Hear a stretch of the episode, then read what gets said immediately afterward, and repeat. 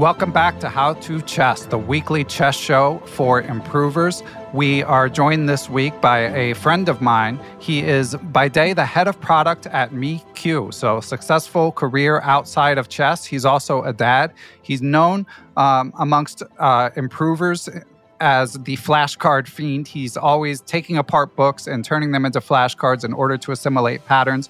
I like to call him the habit grandmaster because he makes the most of his time reading chess books, reading nonfiction books, and so on and so forth. But most notably, for the purposes of this show, he played his first tournament at the age of 40. And we know we have a lot of new chess fans. Some of you have even gotten to be pretty strong working solely on your computers and your phones. And hopefully, a lot of you are thinking about trying out your first tournament. Um, and Neil can give unique insights into what it's like to play your first tournament as an adult. So before we get started, welcome to the show, Neil. Well, thanks, Ben. It's great to be with you again.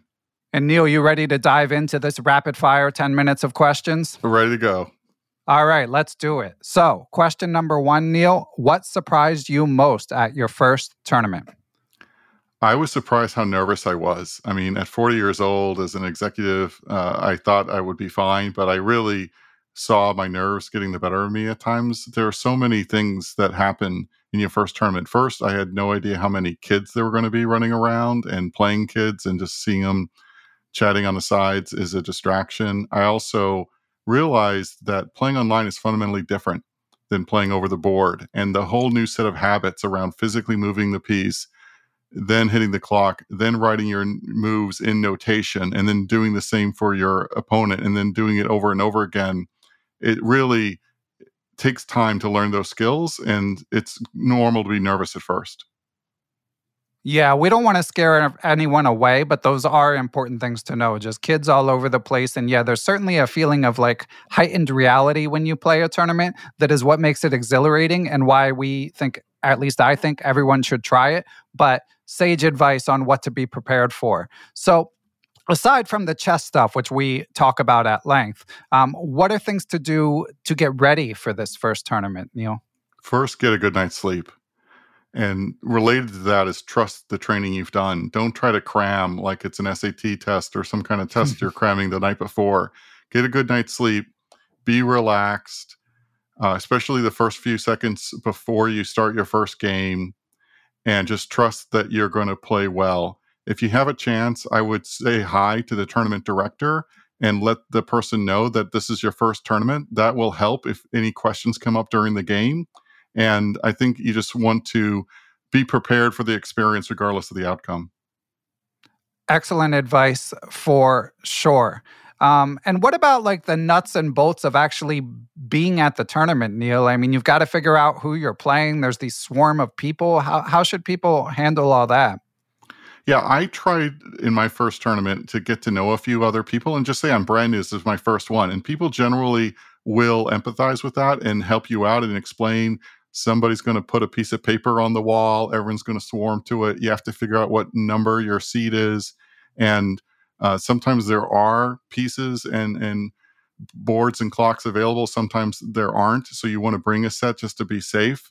But i think that if you can make a couple friends before it get it starts and i would also say get there early get there like a half hour early. The worst thing to do is to rush in after the thing starts and be frazzled before your first game yeah, as a busy dad, I've made that mistake many times. I tell myself this time I'm not going to be late, and then you know your your your daughter can't get her boots on, and all of a sudden you're all of a sudden you're late for the tournament. So yeah, ex- excellent advice there. And what about setting goals? I mean, how how how would you approach something like that? We know you're the goal master. You're well aware of smart goals and stuff like that. But what about for something as specific as our first tournament, Neil? I think the first goal should be to expect this is the first of many tournaments, and therefore your your first uh, objective, I think, should be to get comfortable with playing over the board, get comfortable with the physical the physicality of the pieces and the board and the clock and writing the notation and accepting draws and making draw offers and ac- accepting resignations and making resignation offer, you know, letting people know that you're resigning. I mean, all of that is a whole set of skills that don't exist o- online. And so I've seen people who are nervous for a year into their first set of tournaments and you want to you want to get that out of your system in the first tournament if you can so goal number one is get to a place of peace around the experience and then two know that you're going to learn whether you win or lose and don't worry so much about the outcomes of the games you're going to lose games you're going to win games everyone does let that go and i think that the more you can just practice with the physicality of playing over the board the more comfortable you're going to get. And if a, a, problem comes up in the middle of the game, it's not the end of the world. You can go get a tournament director that can sort the issue out. Okay, so yeah, here in here in the U.S., Neil, obviously we have a lot of sort of big money, big investment tournaments that people travel to and lots of people play in. Um, would you recommend that as a first tournament, or do you think it's better to start with something local? I joined a local club in my area, and I would definitely start there. If you can get to a local club, that's always better because you're going to build friendships with people that you play with and you're going to get comfortable faster. The problem with big tournaments is it brings the you know nervousness up a whole nother notch because the scale and the the complexity of a large mass event. So I would say go to smaller events in the beginning if you can, and then have that as a goal. Like over the course of my first year, I'm going to go to play a, in a big tournament. But I wouldn't say that's a good first step. Yeah, excellent advice. And and Neil, I understand that you also have some really good advice because there's little etiquette things that as adults we know how to navigate our way as polite people in society, but chess has its own uh, set of set of rules and some of them unwritten. So what advice would you give in that regard?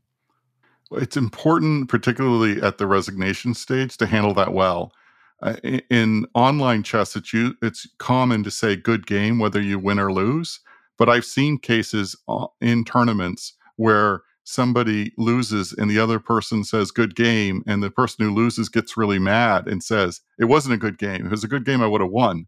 And so you don't want that drama at the end of a game. I think uh, you know the advice i've been given and the advice you know i follow is when i when i win a game and someone resigns i just if they offer their hand i shake their hand i kind of nod i don't say any words um, let them talk if they want to talk and if they don't want to talk then just let let it go i think that if they seem open to it uh, win or lose, I would ask for a post mortem, which is also not usually done online. But usually, there's a second room you can go to outside the tournament hall to go play through the game, and you're going to learn as much during the post mortem as you will during the game if if you get the chance. But being humble and gracious in winning and losing is something that lots of people have not mastered in life, and that shows up in tournaments. So I think if you can set a good example uh, winning or losing in the beginning, you're going to send signals to all of the chess people around you